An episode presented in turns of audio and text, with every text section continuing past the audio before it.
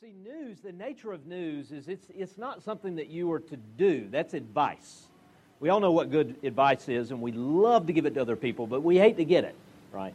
Advice is something that you ought to do, but news is a report. It's an announcement about something that has taken place. It's a, it's a fact. It's not what you're to do, but what's happened. You respond to it. And good news is something that speaks into your longings and your desires. One of the things that we see about the Bible is this concept of good news is strung throughout the Bible, and it is good news about what God has done. It's a report that God has shown up, He's come down, He's accomplished something. Uh, and so, therefore, as we hear that news and as it speaks to the longings of our hearts, it becomes good news. It produces joy. It actually begins to change your life as you understand the implications of that news. And it's a concept throughout the scriptures. So, we've been in a sermon series where we've been talking about our vision as a church. And so, one of the things that we've said over and over and over is that our vision is not something that we come up with. Our vision is something that, that God gives to us, something that, uh, that He strings throughout His Word. In fact, it's His vision. He has a mission in the world, He has a particular purpose for which He is moving all things in the world. And the gospel, the good news, is directly tied to that mission, to that vision, to that end for which God is moving all things. Now, here's the thing if our gospel, our understanding of the gospel is too small, then our vision will be too small. And if our gospel is too small, then our joy will be too small. But as we begin to have our understanding of the gospel, the scope of the gospel, the, the truly amazing reality of the goodness of this news, then our vision for what God is doing in this world will begin to grow. And as that vision begins to grow, as we saw last week, it begins to compel us out into the world. Much like what we heard in Carrie's story. As we hear this good news of God coming to redeem his world, it moves us out. It moves us into places of darkness with hope, with expectation, with joy. So, as we've been looking at this series, we've been in the book of Isaiah. And as we've seen, Isaiah over and over and over is giving us this vision for where God is moving all of human history. He paints this picture over and over and over, and it is so very grand. In fact, it, it's, it's, it's as big as you can possibly imagine as he describes what will happen whenever the Messiah comes, whenever this coming son of David, this king that God will send, will usher in God's kingdom and renew all things. And we see here again in uh, chapter 61 this vision, this looking ahead to the arrival of Messiah. And the interesting thing about his arrival, as he describes it here, is that whenever he comes, he will preach, he will announce God's good news. The good news, the gospel of the kingdom of God that has come into the world with all of its brokenness. We see right in the very beginning of verse 1, and again, this is the words of Messiah. As, as Isaiah has this vision, he is describing the, the words of Messiah himself whenever he will come. So that's who he's talking about. Not Isaiah, who's writing it, but rather Messiah, the coming king who would usher in God's kingdom. And he says this The Spirit of the sovereign Lord is on me because he has anointed me to preach good news to the poor. Now, this whole idea of the Spirit of God, this is talking about the Holy Spirit, and throughout the Bible, especially in the Old Testament, the Holy Spirit would come on certain kinds of people in certain positions for a specific task. Uh, the Holy Spirit was that part of God that accomplished things, it was God's power. And so, whenever God's Spirit would be anointed on someone, would come on someone, it would equip them and empower them to do something, to bring about God's purposes. But yet, interestingly, here, Messiah says, The Spirit of the Lord is on me. I've been anointed to preach good news. Not something we would naturally think, that he would come in order to announce something. He would be empowered to announce something so that at the very announcement of it, it would begin to change people and literally change the world. Now, one of the things we notice as he goes through in this description of what he's going to do, literally the good news is about what Messiah is going to do in the world. And as he describes what his coming kingdom is going to look like, what it's going to mean for the world, the very nature of it is joy. You see that over and over and over. It is good news, it is gladness. And then in verse 8, he says this um, not verse 8. Where is it? Verse 7, I'm sorry. The very ending of verse 7, he says, Everlasting joy will be theirs the nature of this news, when it comes in Messiah, is that it will be everlasting joy for those who embrace the gospel. The nature of good news is that it's good, it's joyful. We ought to be a people of joy, no matter what we're facing in our life, because of the news that we've embraced. So, what makes it such good news? as we go through the passage, we see the reason it's such good news is because his coming kingdom means the reversal of everything that is sad. The way that C.S. Lewis puts it in um, the Chronicles of Narnia, The Lion, the Witch, and the Wardrobe, he says, Everything sad is coming untrue. Which is a wonderful way to put what the gospel of the kingdom means. Notice here as he begins to flesh out the realities that will come through his reign. Notice how all encompassing it is. This is why it's such good. It's good news for the poor because his reign will mean a lifting up of the poor. So it's actually physical. So people who are under oppression, people who are uh, without, people who are uh, oppressed, who, who are not able to affect their situation, that his coming reign will mean that they are lifted up out of the prison that they're in. His coming reign will mean freedom from the, for the captives, release from darkness for the prisoners. Now, this would, of course, include everyone who is in slavery, who is in bondage physically. And in our world today, there are millions of people who live in bondage and slavery. It's an actual, real reality, even in our country. Human trafficking is rampant, even right here in our world, something we don't see, but He does. And part of His reign is a release from every kind of captivity, but it's not just physical, of course, it's also the kind of bondage that we have to sin, the kind of slavery that we experience to sin, to depression, to sadness the, the experience of being in slavery or addiction, even, is not just the experience of a few, but it's rather the human condition in every kind of way that it manifests itself. But his reign will be freedom, utter liberation for everything that holds us in bondage.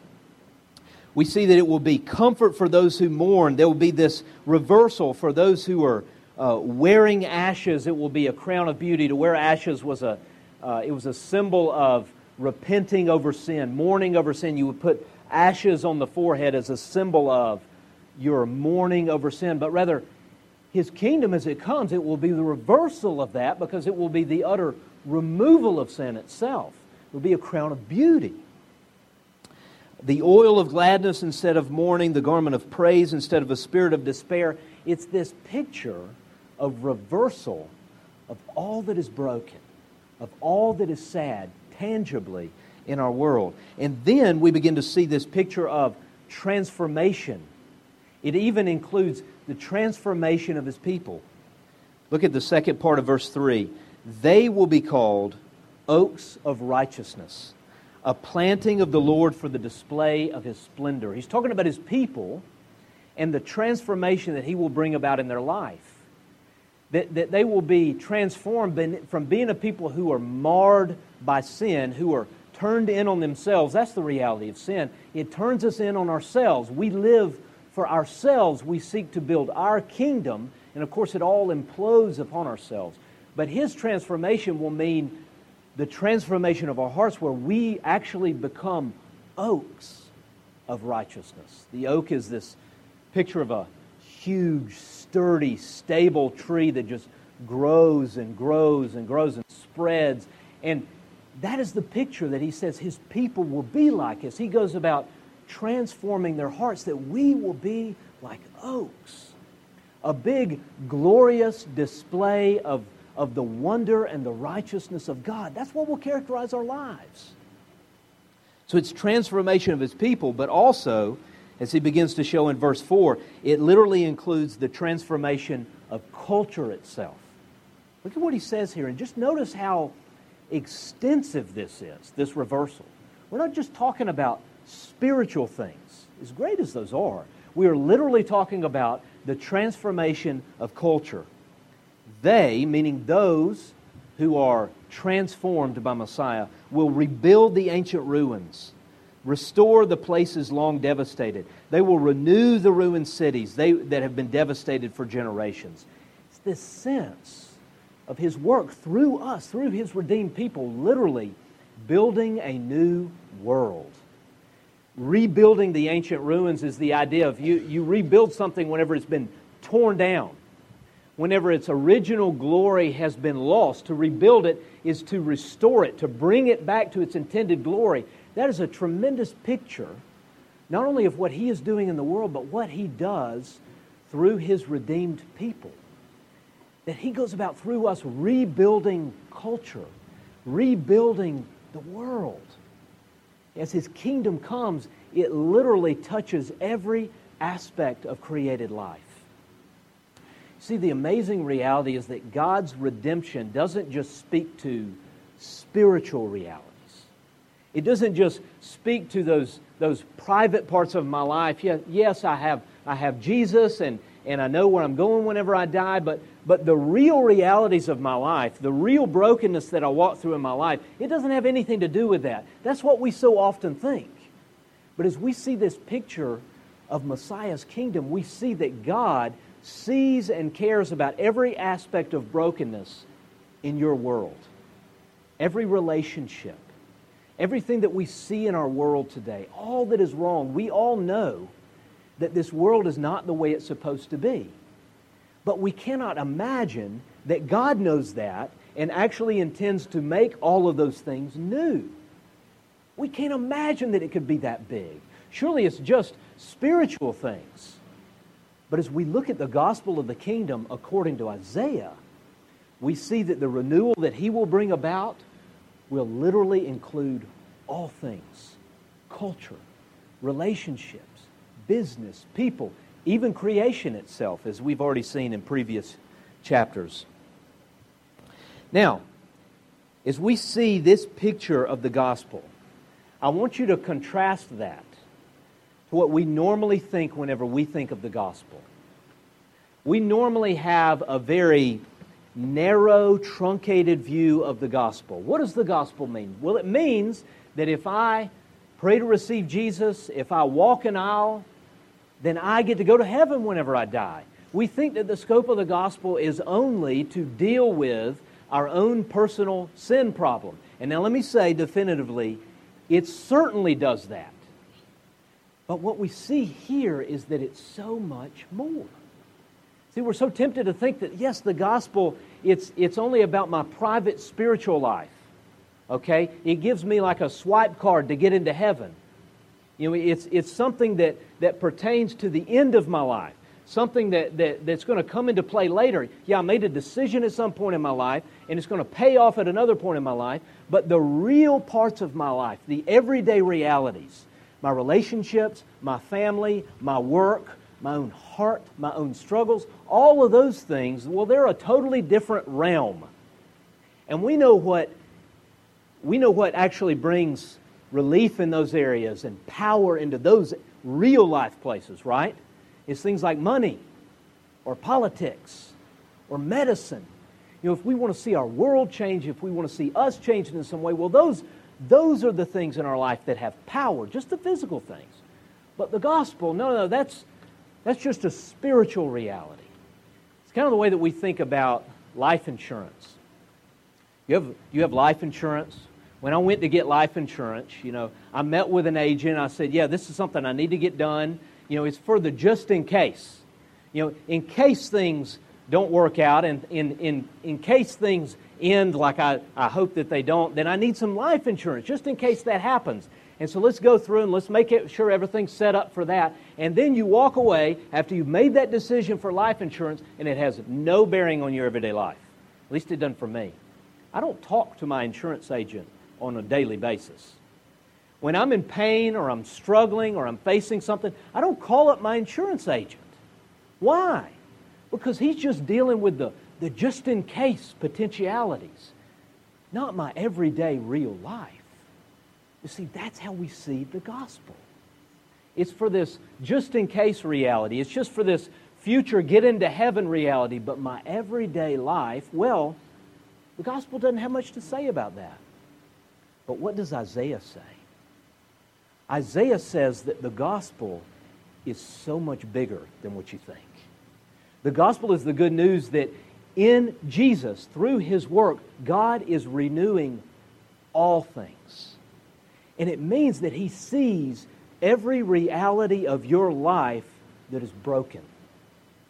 Every piece of suffering in your life, every painful relationship, every loveless marriage, every broken family, every struggle at work, everything that we see on the evening news, all of these things are the scope of His renewal. And as we begin to see that the gospel pertains to those things, our vision begins to grow as His people. There's this amazing passage in the book of Luke at the very beginning of Jesus' ministry, Luke 4. This is right after Jesus has been baptized. You remember at his baptism, what happened? He was anointed with the Spirit of the sovereign Lord, just like what it says here. The Spirit of God came upon him in order to empower him for his ministry. But do you know where he went right after that? As he, right as he began his ministry, he walks into a synagogue in Nazareth. And as he walks in, this is all in Luke 4, a scroll is handed to him. It's time for this guy to read. He's going to read Scripture today. Everybody stand for the reading of God's Word. And he took it very first, very beginning of his ministry, and he opens it up to chapter 61. And he begins to read.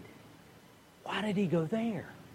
It's, Luke says that every eye in the entire synagogue was fixed upon him at that moment. These would have been a people that knew Isaiah 61. They had read their Bible. How many times in their lives had they heard Isaiah 61 read and they just longed, Lord, come and do it. Come and send Messiah into our world. Come and bring your kingdom. We've waited too long. Do it. How many times was that their prayer? And yet, on this day, standing before them is Jesus. And he begins to read Isaiah 61. He says, The sovereign the Spirit of the sovereign Lord is on me because He has anointed me to preach good news to the poor, to bind up the brokenhearted, to proclaim the year of the Lord's favor. And He rolls up the scroll and He hands it to him and He looks at everybody and He says, Today, this scripture is fulfilled in your hearing. Today. Jesus said all of that, all of those dreams, all of those promises are fulfilled in me. The kingdom of God has come in your midst. And throughout his ministry, he went about doing exactly what he says right here.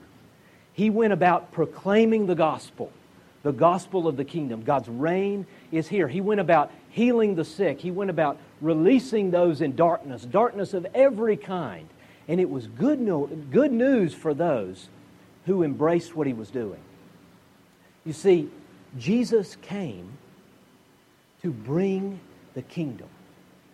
He came to rescue, He came to bring in and usher God's kingdom.